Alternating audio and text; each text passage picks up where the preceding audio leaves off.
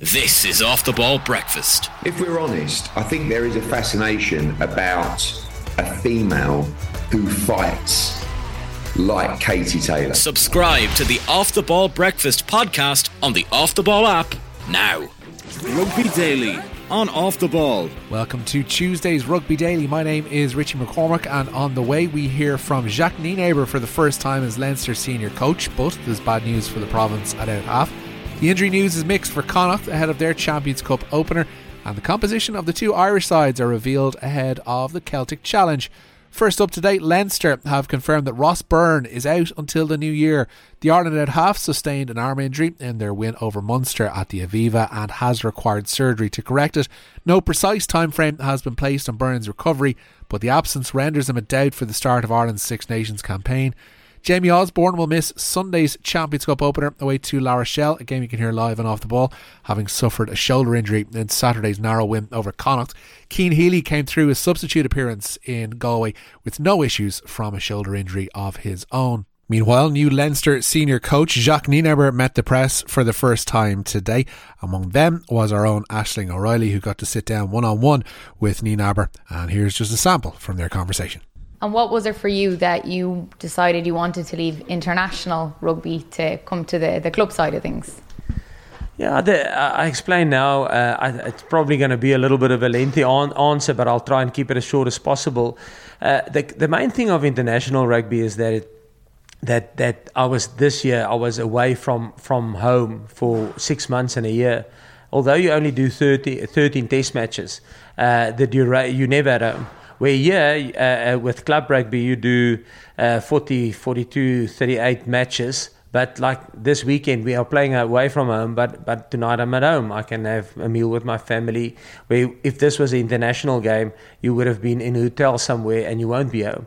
So for me, the big thing was just I needed to get out of international rugby uh, um, because uh, myself and the family spoke uh, in January, February, and we said, listen, we just need some time together again um, uh, because the demands are so great, uh, uh, and you have to, on international rugby, and you have you're away from from your family for so long. Mm-hmm. So that was the big reason, and I, and while Leinster was when the opportunity, I, I didn't know that it, it, will be Leinster, but um, the when Leinster the opportunity came along, the the one thing that I was nervous of if you leave international rugby is the challenge that, that, that you will get from players, inter, top international players. I mean, they challenge you and you have to really uh, know what you talk about. They uh, and your uh, your sessions, your planning must be good. So I was always nervous. I didn't want to lose that and and luckily with this squad that you're working with, I mean, this is an international squad. The the, the coaching group that you work with is top international coaches,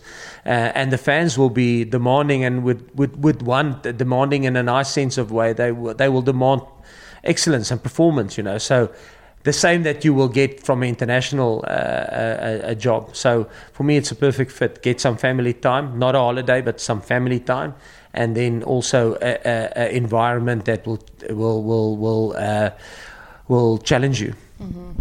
And what has your first impressions been? I know it's only been about two weeks now or so, not even. What is your first impressions of, of the squad and how things work here in Leinster? No, uh, the, exactly what I expected. Uh, uh, when you look at Leinster from the outside and you look at uh, how they play and how they perform, and mm. Uh, they're, they're, obviously a classy outfit. So, not even being in the environment, just looking at them, they look like a, a, a, outfit that know what they want and that's well prepared and um, so a classy outfit, and that's exactly what I what I got when I got here. I got some players. We, you, I got to know players that's classy. That's that that puts a high demand on preparation and and being organised and. Uh, and I got a coaching group that that that are well aligned and and and that that that, that plan well and and analyze well and deliver the message well and get the information across well. So that's what I got uh, exactly what I expected. Bundee Aki is set to feature in Connacht's Champions Cup opener with Bordeaux.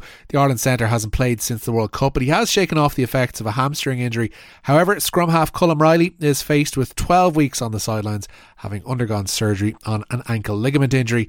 Oisín Dowling and Tiernan O'Halloran will be assessed closer to the Bordeaux visit after picking up shoulder and foot injuries, respectively. Shayne Bolton and Gavin Thornbury, though, are back in contention for this weekend. There's mixed news for Ulster ahead of Saturday's game away to Bath.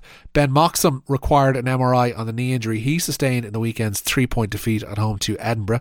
Will Addison is also a major doubt for the Champions Cup opener at the Rec, having left Kingspan Stadium with a concussion. In better news, Rob Herring, Michael Lowry, Ian Henderson, and Jake Flannery are all back in training this week and in contention for the trip across the Irish Sea.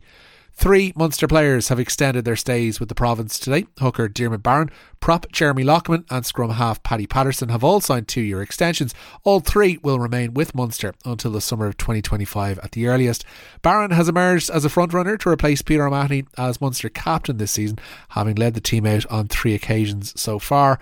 Meanwhile, recent retirees Keith Earls and Andrew Conway will be given their chance to wave goodbye to the Thomond Park faithful at Saturday's Champions Cup meeting with Bayonne.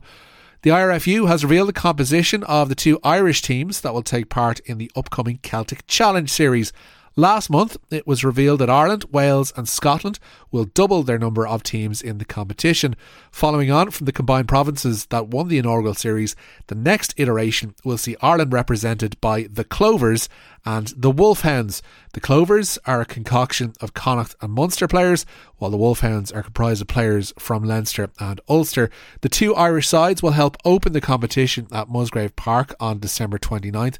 Scotland will be represented by Edinburgh and Glasgow Warriors, much as they are in the URC, while the Welsh teams are the Brython Thunder and Gwalia Lightning. Games will be played, at least for the Irish teams, at Donnybrook's Energia Park, Musgrave Park, and Kingspan Stadium. Karl Dickson has been confirmed as the referee for Ireland's Six Nations opener away to France in Marseille on February 2nd.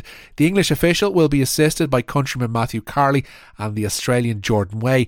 Ben Whitehouse will be in the TMO bunker. Pierre Brousset will lead an all French team to oversee the visit of Italy to Dublin nine days later. Dickson will assist referee Andrea Piardi for the February 24th meeting with Wales. Nika Amashukeli, who oversaw Ireland's World Cup thrashing of Romania, will take charge of Ireland's game with England. Matthew Carley will return to referee the potential Grand Slam clincher against Scotland on St Patrick's weekend. Brousset, Piardi, and Christophe Ridley will all be taking charge of their first Six Nations games this season. Scottish official Holly Davidson will also make her tournament bow, running the line at Twickenham for the meeting of England and Wales. Finally, Joe Schmidt is among the names being linked with the head coach's job with Georgia. The former Ireland head coach was part of Ian Foster's backroom staff at the World Cup, but left along with Foster after their defeat in the final. Schmidt has been mentioned by the Abrogan podcast as a contender to replace Levan Maisashvili, who left after a disappointing World Cup. Eddie Jones is another name apparently in the frame, as is that of former Montpellier coach Richard Cockerill. That's it for today's Rugby Daily. Don't forget to subscribe to the OTB Rugby feed to keep this podcast coming to you Monday to Friday, free of charge. My name is Richie McCormack. I'll have more Rugby Daily for you tomorrow. Till then, thanks for listening.